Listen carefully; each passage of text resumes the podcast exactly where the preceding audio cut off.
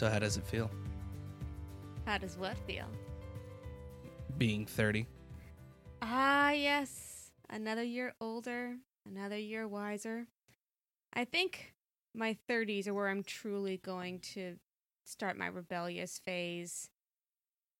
Join a circus, run away, start an all girl band, Get a tattoo. get a tattoo, disobey, my dye your hair. Oh wait, you are you already dye your hair. dye your hair, turn all of my students Get a leather life jacket. Yeah. Ride a motorcycle. hmm Vespa.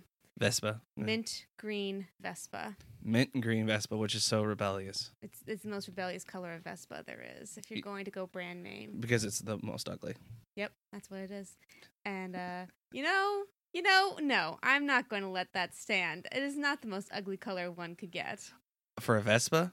Okay. What is the most ugly color you can get for a Vespa then? Or like like puke or orange or Oh, just, don't you disparage orange. just some hideous brown color with no discernible qualities. I think brown can be a very lovely color. Brown is a very lovely color. Brown bookshelves, brown eyes, not a brown car. Have you ever seen a brown car and thought, yes, that's Uh, no, one? but I have seen a brown probe, which was an actual car name for uh, a That is short a time. terrible name for a Yep. car. That is terrible imagery conjured up. you are you want you are one hundred percent correct. So to stop avoiding the subject, how does it feel to be thirty? Hmm.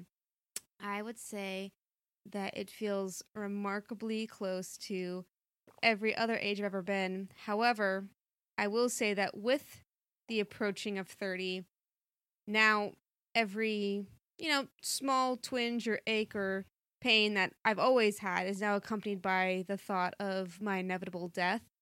Is this the point where I never get better? Is this ache a normal ache or an ache because I my body is too old to uh to allow hard labor? Is is this the end for Elizabeth? We have been uh, absolutely just destroying our bodies this week, building for our party party that we're having this weekend. And we say party, we say small intimate gathering. Yes, yes. We we are still taking into account, um, you know, no no big gatherings. We are. It's a very completely small. outside. Yeah. Yeah, exactly. Where you know, if if you want to, you could still say six feet apart from everyone, and But if you ever wanted to learn how to make an axe throwing target, we now know. We spent a whole week figuring out how to do this.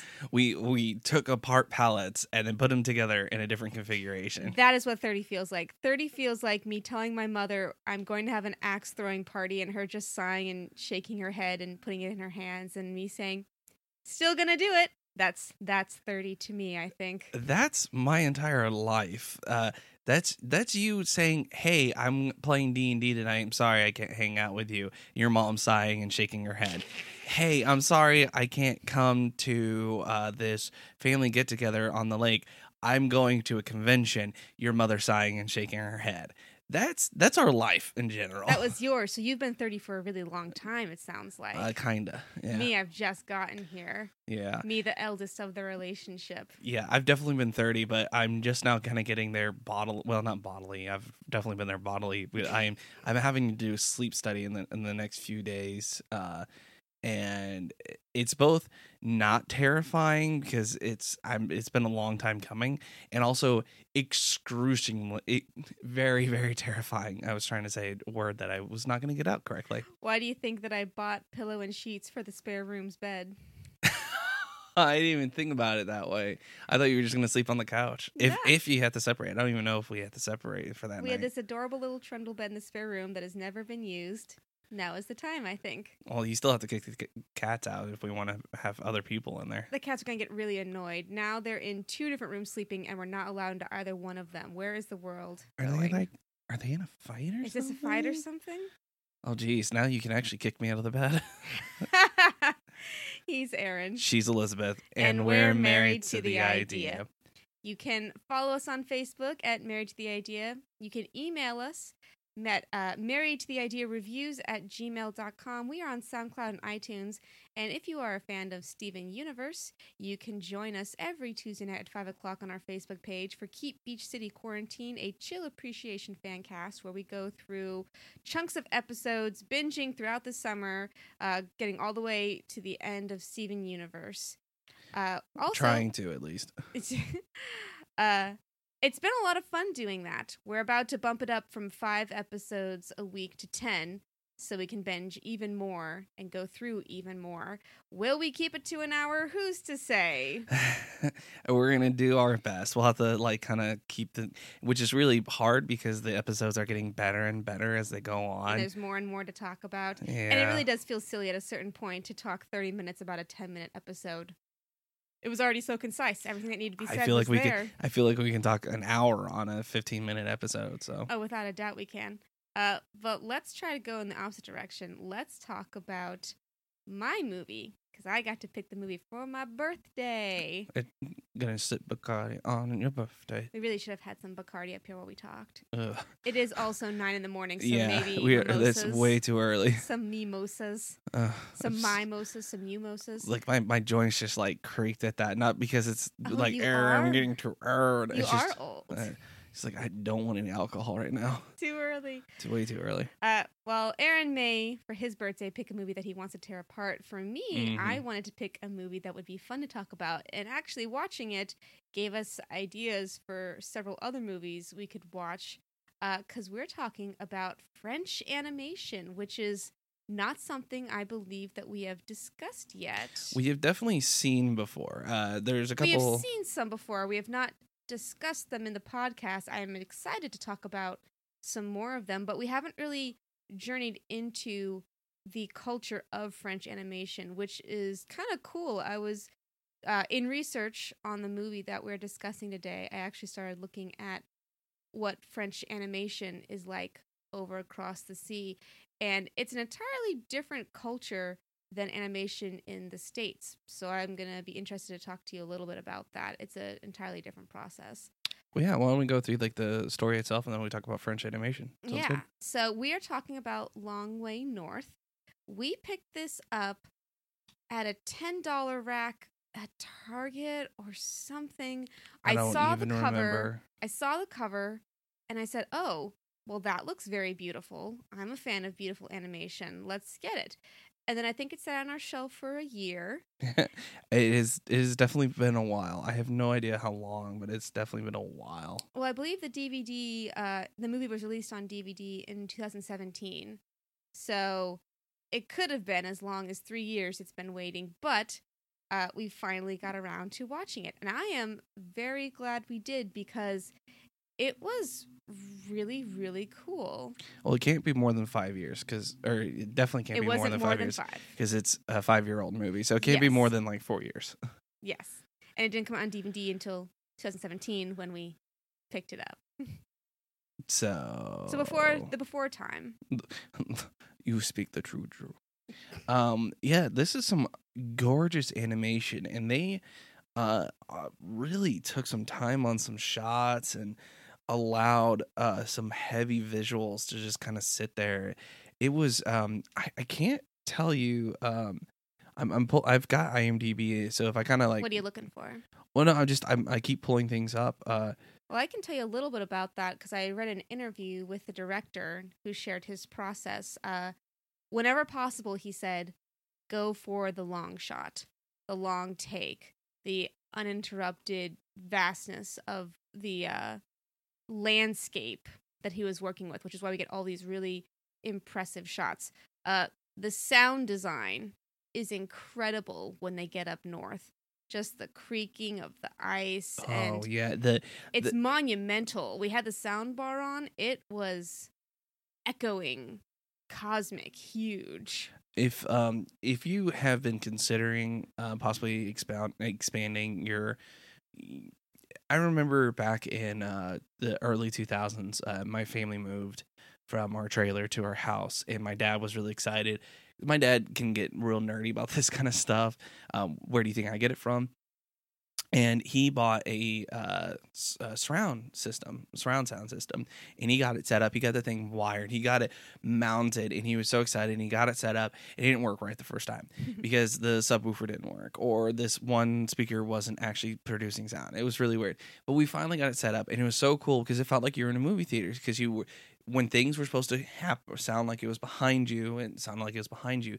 I remember um, we were watching a DVD. Um, it's either Toy Story or something like that because it had the first trailer for Monsters Inc.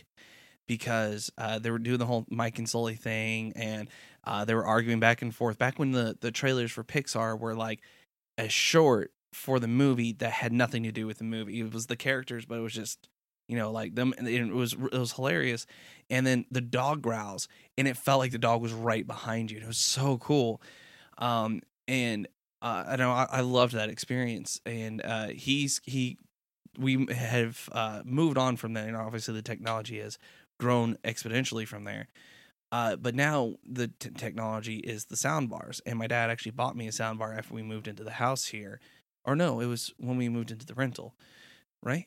Was it the rental or the? Uh, either way, we have a sound bar, Either and way.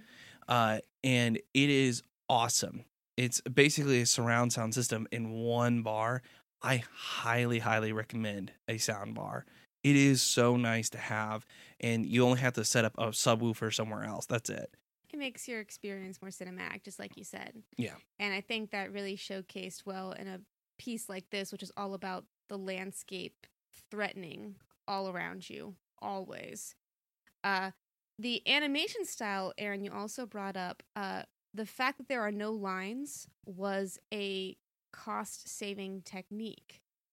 They had a tight seven figure budget to make this movie on. And they realized that by not including the line work, not only are you saving money, but they got this wonderful cut paper quality where it's these shapes and figures moving across a landscape without line work. Like the only line work was like their noses, just these little squiggles, just to indicate there is a nose here somewhere in this face, but that's it.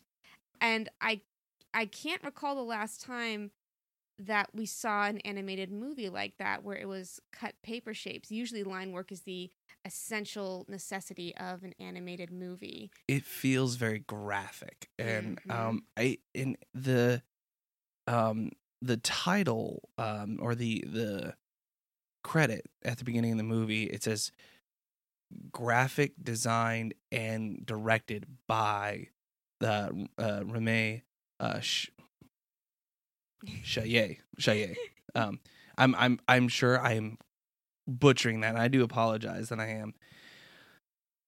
Uh so uh the the and and when and I kind of to took me do- that yeah. kind of took me back is like what do you mean graphic designed? I mean like there are graphic designers that work on movies and this kind of stuff because they uh there are, you know, still images that go into movies. There are things that need to be designed for movies. But I was like, how can you direct and graphic design?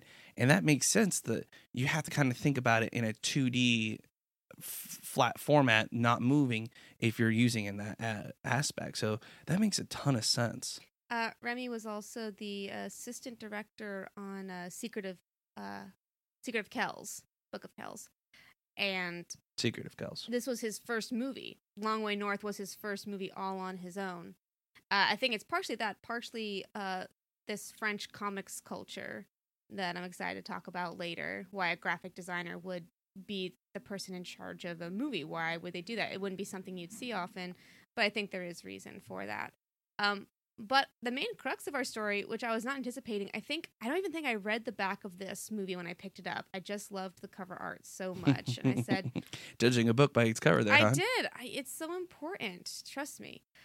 Uh, so it's about this young girl named Sasha in Russia who's part of the Russian oligarchy, and she is uh, enamored with her grandfather, who was this great explorer who instilled this love of exploration and science within her at a very young age, and uh, was sent off by the czar to go find a passage and never returned.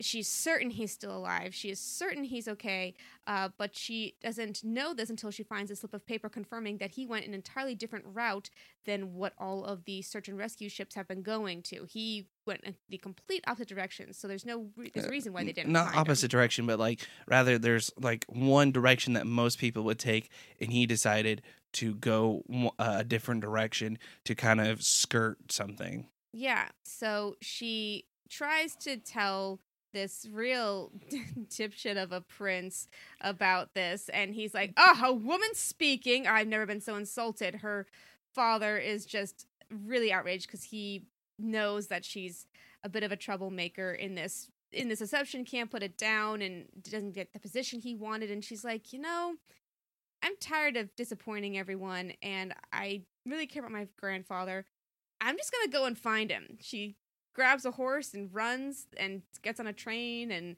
gets as far north as she can uh, but the film isn't afraid to throughout this journey explore her naivete her sheltered life that makes her think that it's just going to go easy for her. These things will just work out. If And this was she- a younger kids movie, um, it would show that's like she's a plucky go lucky kind of everything happens the right way for her, everything breaks the right way, kind of um Pippi Longstocking kind of thing. Like, hey guys, and she when she does get on the train, the conductor just takes pity on her and you know lets her stay in the stagecoach or the, in the actual room and and when she doesn't have a ticket or when she gets to a town, you know, the person takes pity on her and lets her sleep in this house or something like that. Whereas with this movie, it does show the more harsher realities. People do take pity on her, and it's you know it is still a fictionalized fictionalized reality where people are still nice to her, but it's kind of uh, it do, it does kind of show a a bit of a mirror. It's like, hey, this shit does happen, kind of thing. She she she just gets on the train thinking, "I'll just ride the train. No money, no ticket." She goes back to sit with all of the barn animals. Okay, she gets up north uh, and meets someone. Oh, you're the captain of a ship. Here, uh, here are my very expensive earrings.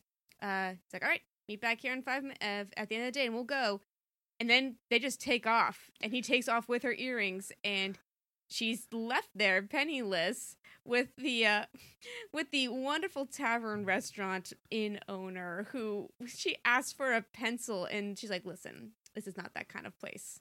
We don't just have pencils lying around. We eat and we drink and we sleep uh, and that's what we do. It um it it show it it shows like how sheltered she's grown up and she doesn't realize how sheltered. She thinks she knows the outside world but this is the first time she's actually been truly in it without like maybe her parents or some sort of you know other person in her life with her. You know this is the first time she's truly on her she's own. trained her mind. She's very bright and smart. She just has to train her body now. Uh, train her her wits. Yeah she's left behind and she could have just packed it in right there said i'm going home. This is this was a stupid errand a fool's errand. It's not going to work. And the woman's like you you paid for this journey. They'll be back in a month. You stay here and you work your keep here. It's a it's a very uh long john silver jim hawkins sort of motif just her having to get up at the crack of dawn peel potatoes wash all the dishes. Serve the guests yeah, yeah. and the and the old mentor slowly coming to appreciate her gut and determination and taking pity on her and then she starts getting up even earlier than her mentor to help her out and become strong and independent it, it's all like the good stuff you want to see in a montage of a character getting better. And it's not again it's not immediate. It's like it's it, they show the progression. And it's and it's done through kind of a montage not like with a song uh overhead. It's like there is a score and but you hear the dialogue you hear some of the dialogue you hear you know the grunts and the moans like oh i don't want to get up this early you know like i want to keep sleeping in and like i'd like to have breakfast you know can i have sausage and eggs please like no this is what you're gonna have because this is what i had and you're lucky to get it kind of thing yeah exactly I've had some mornings with my dad like like can I have toast? No, I'm making eggs. You can have eggs. Or you can make toast yourself. I don't want to make toast. I just want toast. You get eggs, you know, that kind of thing. uh I don't think I was expecting. I think we've just been lucky that all the media we've been consuming is about underestimated women who find their place in an early 18th, 17th, 19th century historical setting. The yeah, the talk that the prince has before she leaves uh her house uh and uh because you're talking about the great aren't you? Yeah. And the talk that they th- there's some very stark uh similarities uh in in some of the, uh, the movie and then that particular episode that we watched uh i think the one that you're talking about we don't i don't want to spoil anything for those who are watching the great which is a great series. I highly recommend it. I i didn't really care for um uh Elle Fanning for the longest time because uh, Cinderella or Maleficent just kind of turned me off. I wasn't really crazy about her in Super 8 either, but eh, whatever. Uh, but this she's she's uh she's kind of turned me around in this. She's shown you know some uh, a lot of depth in this, but she's shown she can be very very funny. Not she has to or anything like that. She has to prove herself to me. She doesn't, n- not any in any way, shape, or form. But she has absolutely shown like she can be this like amazing actress. Like I thought her accent in uh, Maleficent was terrible. She's her accent in this is great. So it's like weird. so There's uh it's it should be clarified that we listened to the dub not the sub for this. It is a French movie and was originally released with French voice acting, but the version that we watched was the dub. That being said, I think the movie relies much more on its visuals to tell a story as opposed to dialogue. There is obviously um you know, show don't tell, which I think is a is a usual hallmark of a good movie. And when there is talking, it's it's mostly simple. I will say though that there didn't seem to be a disconnect. I think most foreign films when I watch them, I feel like there's a joke I'm not getting or an inflection that I'm missing. Like someone in France would absolutely get this, but I just don't. Uh, Studio Ghibli usually manages to skirt around that. It's usually told so well that I don't realize that there's like a, a cultural touchstone that I'm not, but that I didn't get. That means I don't get this. Uh, but I don't think again by letting this one play out mostly visuals, I don't I don't think I felt that disconnect at all throughout the story. I didn't feel like the characters were acting one way and saying another thing. I felt like everything gelled together pretty well. I would agree. Yeah. Uh boy, uh I don't want to get into spoilers, so I won't. But I for this movie. uh, for the movie, yeah, like okay. I I like this movie a lot. I want people to see it. This isn't one that I want to dissect uh in that way. But I will say that uh the director was very clever in making the discovery of her grandfather the thing that gets them all home safely. Like is it a dream? Is it not? But the important thing is that those two are directly intertwined. It's not just she finds it and that's it and they turn around and go back it's something more than that It is. It is definitely a, a culmination. Um, there, there's a lot, a lot of build up. It felt very like roller coastery. That you are just, um, for those who enjoy or partake in roller coasters, you get on that first kind of uh, click, clickety clank, if you will. It's like click, click, click, click, click, click, click, click, click, click. Like it, it just felt like for the longest time, it's just it is building and building and building and building and building. Um, and then there's there's a part where it kind of just lets you go, and then you start flowing, and then near the end of the movie, you're kind of at the near the end of the ride, if you will. Um, it felt very well done. It, it felt like a good, well crafted story. There were some times it lagged a little bit, but I didn't feel uninterested in the story at all. Um, I felt like it was still very paced in a good way, or f- still very well paced. Um, I uh, there there it could have used a little bit of fine tuning, but not like it was like uh, it it's not the room or anything like that. um, it not even close. And I've seen worse animated movies like that than this by any means. This was a, a still well paced movie, and it took it slow. And it, uh, it, it, I think it was more methodical in its slowness, um, and a lot of times, and and that's good because for a movie that's taking place in the the Arctic, you need that because when you go to the Arctic and you go, um, it's basically and uh, the grandfather kind of describes it at the very beginning of the movie. The Arctic is like the desert, but instead of it being very hot, it's very cold.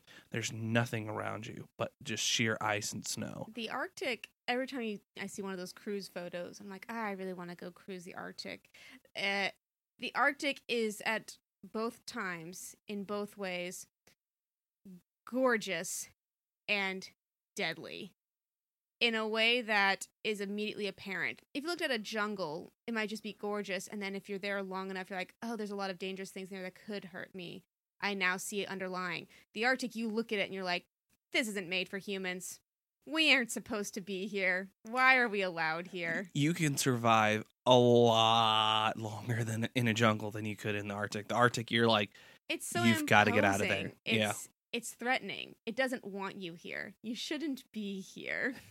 I'm reading. Uh, we we talked about uh, webtoons on uh, our last episode, and there's another webtoon that I'm reading from an author who I've uh, followed on, or I follow on a different. Uh, they they're f- more full time webtoon. Uh, they're doing a short story, and it's it takes place in the Arctic. So Oh, cool. I do like that. Even though it's a cost-cutting measure, the no line work, I give it a. It has a very Klaus sort of feel then, where the characters and the environment, any one of them could do anything at any given time. They look like they exist in the same universe. Whereas with most animated movies, your backdrops are painted or designed, and then your foreground characters have to have lines. If they're going to interact with something, it's drawn with lines because it has to then move and do something. With this, you don't know what's going to interact with what. It's all fair game. I I, think, and and I think it adds to the style. I think it's kind of like um, making omelets out of broken eggs. It, I think it's like it was a cost cut cost cut it mm, cost cutting measure, and I think they did they used that to their advantage. It gives this a very unique style. Um, they, I mean, there's some other the French films that we'll talk about in just a, a minute that still feel similar, like Secret of Kells, and I would say probably like Song of the Sea, probably look probably a little too similar to each other. But they had that kind of cut paper style. But the the character de- uh, design and everything like that is probably more what lends themselves to that. This one is a little bit more quote unquote realistic. Like you have Ernest and Celestine, which is you know anthropomorphic, and that's and it has its own style. Th- uh, And like the Oh, yeah. Secret of Kells is has its own style. In and Long Way North, you feel like they're gonna die. They are absolutely going to die up here. Like there is imminent. How does that have to do with anything with the visual style of the movie? No, like that's exactly what I'm saying. Like it feels like harsh, like realistic. Like Yeah. these are real people. For some reason, the lack of line work makes it all seem very Yeah, harsh. because real life doesn't have those lines. Okay, okay, I, I see the dots connecting. Are they now. all connecting for you now? no, I was just trying to derail you completely. I had nothing to add to your conversation. Are you feeling it now, Mister Krabs? um, but yeah, it's it, um, it's so much more realistic. It's still cartoon, no, not cartoony. It's still it still has that very animated feel, and it still has a very particular style. But and, and the thing is too, there's a lot of uh, overlap nowadays. Like one animated movie is going to look like another animated movie, which is going to look like another animated movie. But these four movies that I've, I've just recently mentioned are all very particularly their own look. Um, like the uh, the Breadwinner, very much its own look. You cannot look at that movie and say, "Oh, that looks like The Secret of Kells" or the or Long Way North or anything like that. There's and that's really I'm I'm amazed that we are getting these animated movies nowadays. Like like one of my favorite movies of all time now. Um, I keep mentioning it all the time. Spider-Man Into the Spider-Verse. You cannot say that looks like any other movie out. It looks like a comic book brought to life, but in a such a unique way, and it's awesome. I'm so happy that we have that movie now, and there's and I'm happy that we are getting directors and writers and animators and producers and, and people who want to bring that to this life. And I'm so happy that these people brought this movie to us because this like it just shows that you can make a movie like on a very strict budget and make something really good. Absolutely. What do you think, Aaron? Should we head to the sponsor dome? Sure. Um where two sponsors enter and I believe one sponsor leaves. Uh, who is our challenger for today? um our challenge Oh, don't you blank on me, sir. We discussed this already. I'm 100% blanking. I don't remember who our challenger is. Hmm. We probably should have wrote it down. Why don't you go ahead and start with our uh, first sponsor, and then I will see if I can recall what it was we were supposed to talk about. All right. Uh, today's show is brought to you by Audible. Audible is offering our listeners a free audiobook with a 30-day trial membership. Just go to audibletrial.com slash married to the idea and browse, browse the unmatched selection of audio programs. Download the title free and start listening. It's that easy. Go to audibletrial.com slash married to the idea to get started today. Why Audible? Audible content includes an unmatched selection of audiobooks, original audio shows, news, comedy, and more from the leading audiobook publishers, broadcasters, and entertainers. Our uh, suggestion for you this week, um, or this episode, uh, because uh, Liz had read that this story was based on instead of going to the North Pole, uh, there was an explorer going down to the South Pole. Um, and the story of trying to find the ship was based on an actual true story. Um, the uh, so we have a particular book. Uh, it's called "Shipwreck at the Bottom of the World: The Extraor- Extraordinary, not extraordinary, extraordinary true story of Shackleton and the Endurance," uh, talking about Ernest Shackleton, and it's actually uh, an homage to that. Uh, there, there's a dog that on the ship that um, Sasha uh, befriends named Shackle. Yeah. Super cute dog. Yeah. Um, in the synopsis, Sir Ernest Shackleton, Sir Ernest Shackleton, and a crew of 27 men set off from England aboard the ship Endurance, intending to cross the Antarctic from one side to the other. Endurance becomes icebound and sinks 100 miles from land, leaving Shackleton and his men to fight brutal perils on ice, land, and sea, or die trying. I I think it's pretty cool that the director looked at this story and said, I like it, and I want to get that same sense of exploration, but I want to twist it. I want to reverse it. I really want it to be about this young girl trying to find her grandfather and fighting against this, you know, systemic oppression. And and I think that's really cool. And I think he's really enamored with that because uh, I didn't know this until I started doing research for it. But uh, while he was working on this, he was trying to think of ideas for his next movie. And he did make it. It's called Calamity. And it's about the making of Calamity Jane in the Old West. Yeah, that that's his next movie that he does. Yeah. Um, which uh, yeah, he's the art director and the director on. The artwork for it looks, I mean, just as good. Like every single still of this looks like a painting I would want on my wall. Uh, and I think it just recently came out. I think uh, 2019. I want to say. I'm I'm looking it up right I now. I think it was even 2020. Like it may have just come out early this year, and we just didn't get a chance to see uh, to hear about it. you are correct. Wow. Yeah. So I had no idea that this was even like a thing. But how cool, like to see a director say, "I really enjoy this type of story," and to do it like it's always a gamble. It's always a gamble to say, "I'm going to make this story about someone other than a, a young white male protagonist." We see so many ways that it sort of happens that way. So many rewrites, and March 3rd, by the way. March 3rd. Uh no, so in the right before the before time, the- right right before everything right changed. before the before. uh and how cool you know at some point at some point it has to be a money making process and i think that to me it's really nice to see directors producers companies saying oh wait there's a whole 50% of the population we could be making things for that we have previously not tapped into because we thought it wasn't worthwhile. Beyond just money making though i think that there are a lot of intriguing and interesting women that are worth talking about. I think that's why we see so many shows about them.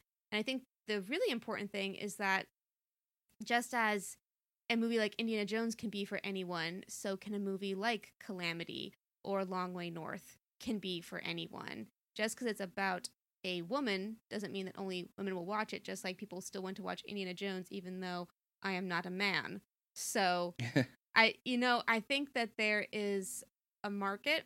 I think that it's ready. I think that the more that we show that there are other voices, I think we get that more diversity that we've been talking about.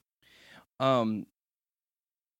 Yeah, and uh, as a white male, I have plenty of protagonists, and there's still going to be people who are like, I'm still going to write a white protagonist, not because I can't, I, I don't want a black protagonist or a female protagonist. They just or you know Asian protagonist or anything like that. That's just because that's who they know. Like I I can write a little bit different than who I am, but I I, I would want. I, sorry. Okay, that that sounded like it was going down a really dark path. No, that's okay. So writing what you know is an important uh, Yeah. a- adage for a reason. But I'm not going to sit here and say that I know the struggles of anyone else besides who I am. But I have plenty of white protagonists to follow. However, I also enjoy. I enjoyed this movie. I have enjoyed. I enjoyed Breadwinner. I I can enjoy movies where I'm not the protagonist. I can't step into the shoes of Joe Everyman. I think that's important. I think people too often think that if the person, I think too often studios even say if it doesn't look like our key demographic, will they gravitate toward? it? Will they care? Who cares? Who cares? If it's If a good this- if story this- and a good character, Exactly. Again, best one of the best animated movies of all time. Spider-Man into the Spider-Verse. Main character is a young black, half black, half Hispanic boy. Like, like what key demographic is that? Like, the the key demographic eh, is almost my cousin, and he's not ha- ha- Hispanic. He's half Filipino, and it's like that's They realize you don't have to test focus. It exactly It can be anyone. because you're. The thing is, is if you're trying to hit one key demographic, you're leaving out the majority. Exactly. So if you only try to hit one, you're not going to hit everyone else. So if you just basically say, okay, well, here's a story about somebody, and it's a really good story and a really good character, who cares? Mhm. So with this and um, Calamity, I think that would uh, who who cares? As long as the story and the character are great, who cares? Mhm. Like with the the changing of characters and like making um you know different characters to be different races and different uh genders who cares if the story is good and the the the characters are good who cares i i i'm ready to read stories about you know a female iron man or an asian hulk or um you know whatever. I like one of our favorite stories uh growing up or was favorite book series which you just did a whole video series on reading chapters of um it starred a uh young princess. I'm a dude and i loved it. So um, so getting back to the sponsor dome, who was our other sponsor? Was it Calamity or Uh, no, but I actually would like to offer a pretty good one for our quarantine times. Uh, do you want to do something different to your hair, but don't want to bleach or cut it? Good. Hold on to that. Don't give yourself bangs. Instead, why not try overtone? I know it sounds like I'm reading from a script, but this is all coming off the top of my head. Uh, if you've ever thought to yourself, I would love to dye my hair, but I don't want to use harmful chemicals, I don't want to bleach, I, I don't want to take like a huge process and pay a lot of money at a salon, or I'm stuck at home and can literally do none of those things, uh, I would recommend Overtone. I have been using Overtone hair products for at least two years. Uh, I originally came across them trying to look for hair dye that didn't require you to bleach or hurt your hair. And Overtone was the company that I found. And because you did end up ble- bleaching, uh, not not your whole head, yeah, but like the like a strap. My very first attempt was I bleached the underside of my hair. So if I ever put my hair up in a ponytail, you would see it. I bleached it and I dyed it, and the dye faded super fast, and I couldn't reapply it because the comb and all the special brushes and the bleach and the chemicals, and I couldn't see what I was doing. And I'm like, okay, this is fine. It's finally all grown out. But after doing that, I'm like, I need something easier. I need an easier way to do this.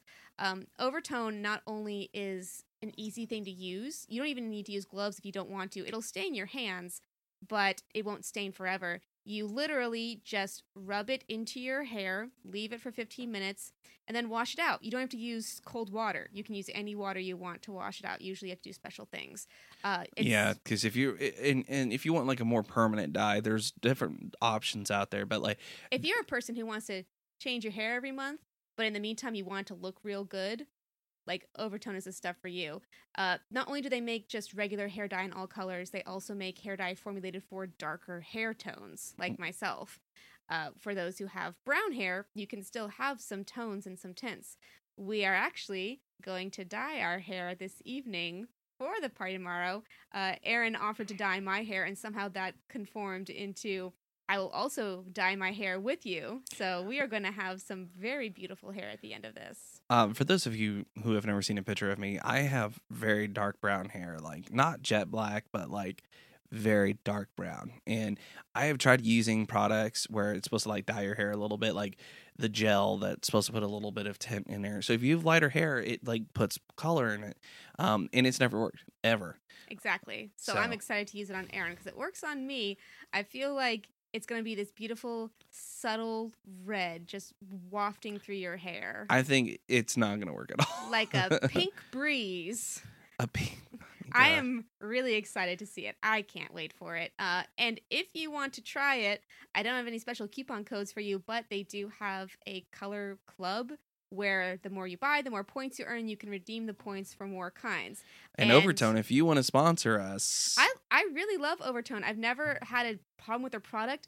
The product smells like freaking peppermint. Like yeah, it a smells really good. It's such a good smell. It doesn't stain any of my towels. It I actually was I was I had dyed my hair. It was covered. I sat for 20 minutes on my sofa, went upstairs to wash it, came down and saw that some of it had gone on the sofa and I said, "Oh no."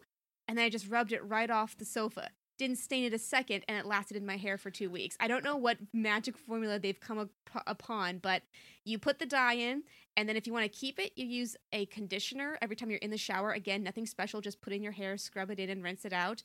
Or you can just do different colors. They have little trial sample packs you can pick out too if you just want to like try a little bit of purple or a little bit of green. So again, uh, we are not sponsored by them in any way, but if they wanted to, that'd be super swell. And it's overtone.co if you want to do something not so calamitous to your hair during quarantine. Yeah, and uh, there's and there's reasons why like certain colors and certain amounts are like sold out because of, because of quarantine. Everyone so. is like, I must do something. I may as well. Uh, I would love to, uh, since I don't want to go into spoiler territory, I would actually like to talk about uh, bande dessinée. And I know that by your face, you have no idea what bande dessinée is. Nope, is. right over my head. Um, so I first came across the term when I was doing research about uh, Long Way North, and I was thinking to myself, uh, you know, why is it that we always see such beautiful animation being produced out of countries that aren't America? In America, usually you can only get like Oh, good, good, Sorry. good American animation. Sorry. The only, only good Amer- animation comes out of America. in the states we tend to see more showy, flashy 3D CGI animation. That's kind of been the way we've been gravitating towards. We still I see mean, thoughtful still see some- 2D, but it's just perhaps short stories, not full length produced movies. It just doesn't happen nearly I, as much. I would disagree. Not as much. I, uh, not but there, as much. there, you you are still seeing some 2D is- stuff, this but isn't not. a discount of animators in America. It's just saying that it's not the sort of project that gets funding. So it was curious to well, me. Well, something like what we said last week. I, I, I, I apologize for interrupting you. Um, something that what, what we said l- last week is it's not uh, uh, full length uh, features anymore. It's television shows like the DreamWorks thing. yeah. Sorry. Let me uh, let me well actually you. Uh, I did you for research second. for, this, you know. so, a term came across in my research called bande dessinée, which um, in France, animation isn't an industry like it is in America. It's not a Hollywood system where you have to uh, pitch to executives and producers and see what will fly and what will get most butts in seats. It's more of an extension of the country's comics culture. The the French country is obsessed with comics, cartoons, graphic novels of epic stories. Over there it's not made for children. These are just universal stories. They have awards for just that specifically. At the end of each year, they have a, a big uh, thing go out about. It's kind of like when we talk about um, Scandinavian Icelandic culture, where uh, Jólabókaflóð happens and that big catalog comes out of all the books you could buy, and they're like obsessed about it. Same thing in France with their cartoons and graphic novels and comics. Even just strips, even just comic strips, are hugely important. Uh, and that's what bande dessinée is, their comic culture. And it's been going on at least since the 80s. Hmm. And I thought that was so interesting to talk about it. It's the, the idea that you even said it about how every French film has this distinct creative stamp on it in a way that even most live action American films don't get to do unless you are a Tim Burton or a Christopher Nolan. Like Christopher Nolan's probably like the closest I can think of to an auteur working in the Hollywood system where it's Um, these are artistic movies. there Let's- are there are definitely more than uh, Christopher Nolan is is probably the more one of the more successful auteurs with you know quotation marks around it.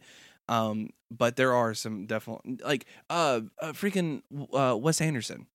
You can even say yeah uh uh I always mispronounce his name Takeda Watiti. Yes He definitely has a visual style. yeah we're starting to see that more and more where directors are allowed to like put their you can even see how much he had to fight against Marvel, which is such a brand that you have to follow under. Yeah, exactly.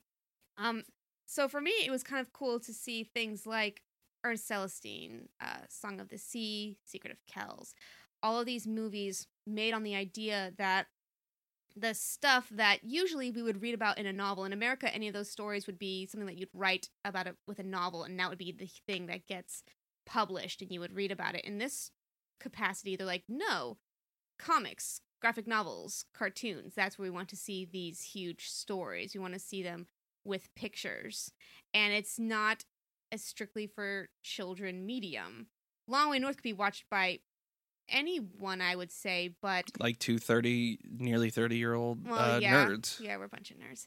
Uh, but I think it's really cool that their whole culture has evolved around this visual medium, and they're not afraid to like embrace, express it, and say, "This is really what we would like to see. This is the thing that interests us." I, I would, uh, and I would agree with that. I mean, French animation is is a unique kind of um, art form because there is some French anime. Uh, you know, talking about animation, there's some French anime specifically that has come out. Um, uh, there's one called Wakfu, and another one called.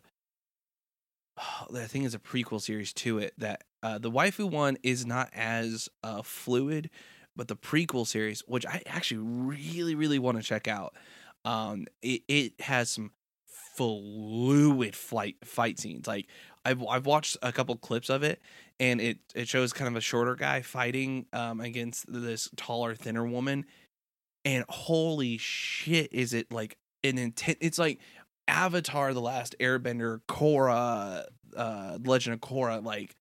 Like holy crap! Like like you're watching it and like you have to like take a breath and then rewatch the scene because you miss some of the subtlety of it. It's like, and I watched it more than once, but even You're- still, I like think you're right, Aaron. Like the idea of anime and manga, like happening, Well, like like, like the, I don't even know. I don't even know if that's based on a manga. No, I don't not- think it I'm is. Not, I'm not saying that. What- That's what I'm saying. Like, it doesn't have to be some other property first before it can be another property. They can all exist independently.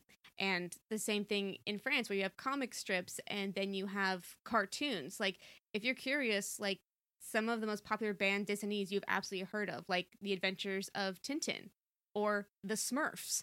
Those oh were God, all- yeah, I forgot about that. Those were all French cartoons, Yeah. comics.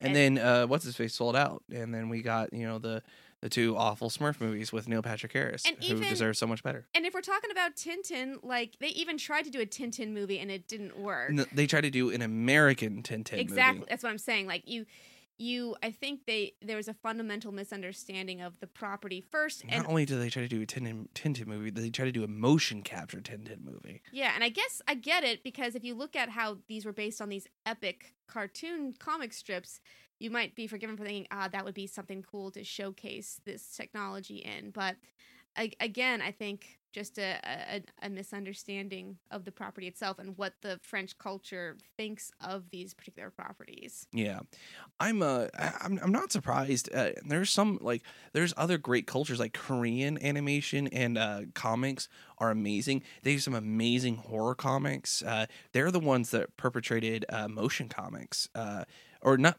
maybe perpetrated, but maybe like was the ri- the second boom of it, or like especially in the early days in the early 2000s because they were the ones that made the first one that had sound that surprised you because it circulated there for a while then it kind of disappeared and then it was this one artist that kind of popped up and that's how i discovered webtoons. I've, I've told the story a couple times on the podcast here but it's uh, you know the korean comics are really cool and um, there's a very famous I'm, I'm pretty sure she was korean. She's either korean or um, uh, Indonesian, um, where like she has some very surreal, horrific imagery, but it's like like the kind of like you like oh my god I can't look away you know that kind of stuff.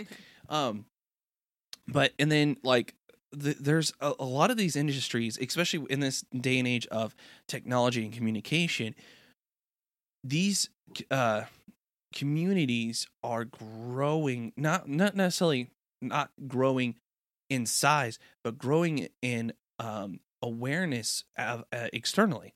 Because we as americans we've always th- th- these cultures probably like since the 80s they've always existed since the 80s rather the french one at least. And we're just kind of learning about it. We're seeing like the ernest and celestine and the book of kells Oh, yeah, or secret kells and We're absolutely coming as a bunch of dumb American outsiders who are like, "Did you know that there's this whole comic culture in France?" Like, like, duh, of course there is, and we just didn't know about it because we weren't well read enough to learn about some other culture than our own. Uh, but of course yeah, we've they've always been yeah. Like we've had comics since the 80s how long have you had comics? Oh Eight- since the 50s oh that's impressive. Eighteen hundreds. 1800 oh the 1800s oh wow, that's, that's very impressive. Oh no wait that's us. Oh of Yeah. course it is us do you notice how i didn't do like a, a cigarette i, I like oh, of course you at home did not see it but How in the world, yeah, how in the world would they have seen any sort of prop work that you did? like and I, I but it would have been you Oh, know it, it was not no. a it was not a stereotypical french accent well, having, you know, outsider perspective can be nice, but also it's nice just to get the facts from a person who has lived there and been there and be like, yeah, of course. Of course, the the nicest person is the person who is like, yeah, yeah, it has for a while. Here, let me show you more of it instead of making you feel like a jackass for not knowing about it in the first place. What do you mean there's something called Japanese animation? Like, well, here, here's a movie by a guy named Ghibli. Oh, these are all i'm Beautiful. sorry stop no, you can you can tell it for me. Not until like I didn't know about. It's not a guy named ghibli I know that's okay okay that's that's the okay, joke, Aaron. Okay, sorry, I I took that seriously. I apologize. It's a joke. I'm like, hang on, Hang on. That whoa. I was I well. I mean, I guess that's why the joke really worked. He thought I really Yeah, meant w- it. I really thought you meant it there for a second. I'm like, uh, how dare you disrespect Miyazaki like that? Um, but I think, like you said earlier, Aaron, it's not that graphic novel work doesn't exist in the United States. Obviously, it does. I just think I think it's interesting to know that there's an entire other culture like that. Like there are artists that I follow, and I can't get their work because it's sold exclusively in France or there are no English translations. Yet something else that wasn't made for me, but that I want to see in the same way that Parasite wasn't made for me, but the only thing barring it from being seen by many was subtitles. It- And that um, and how how in the world do we let that decide what is and is not worthwhile of our viewing? I uh, and see, and there's a whole culture of uh Americans or not even non-Americans who can appreciate things with subtitles. Like I watch anime with subtitles all the time.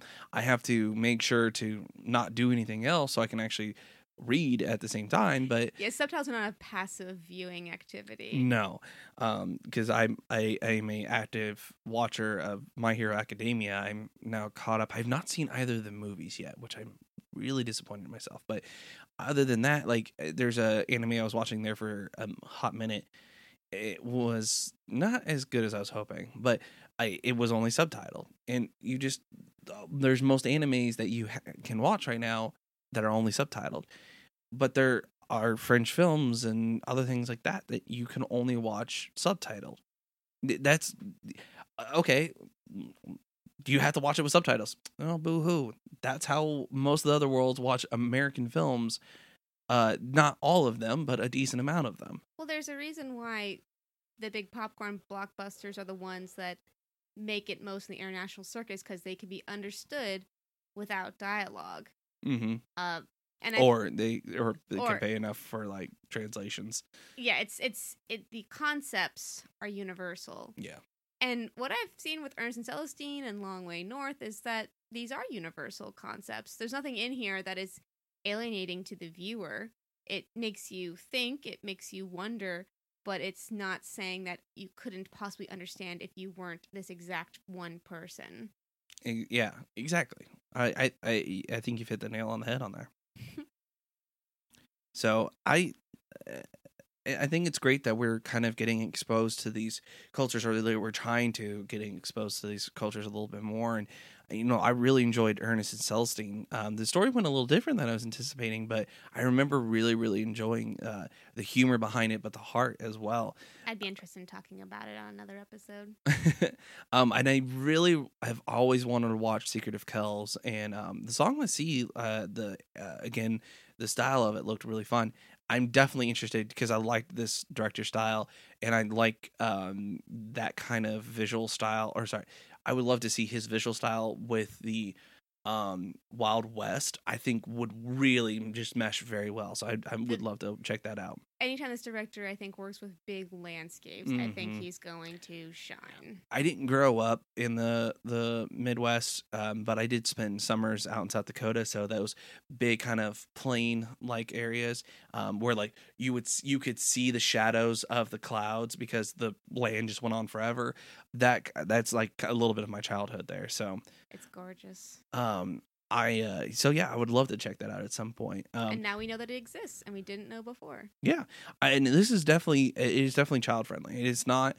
uh, It's a little intense It's for like younger children, but I would say like seven or eight and above. Yeah, like there are intense themes being discussed here. Like there are boats going through giant waves. There are people contemplating that they won't make it because there's not enough food. Like there are mature themes being dealt with, but there's no blood. Mm-mm. There's no graphic stuff. I, I- don't, I mean, like they touch on the slightest bit of like sexual innuendo, Like but not like the slightest bit. slightest. Considering that this was about a woman in a historical time period, they could have gone a lot farther with that. And I'm glad that they Yeah. didn't. Not because it didn't happen, but because I think that having her focus just on her own story and not it being all about smashing the patriarchy meant that it had a, a stronger vibe of just like, I can do this, not and because I'm a woman. You know, like yeah, it didn't it feel was not that preachy the all. whole time. It was just, I am doing this.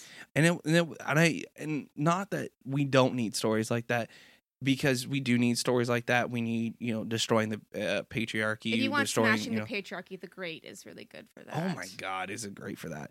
Um, there are amazing stories out there, but you can't you can't just have a story just for that. There's got to be other reasons for it, and there are like the great. There are reasons for it, and the way they're showing it is amazing.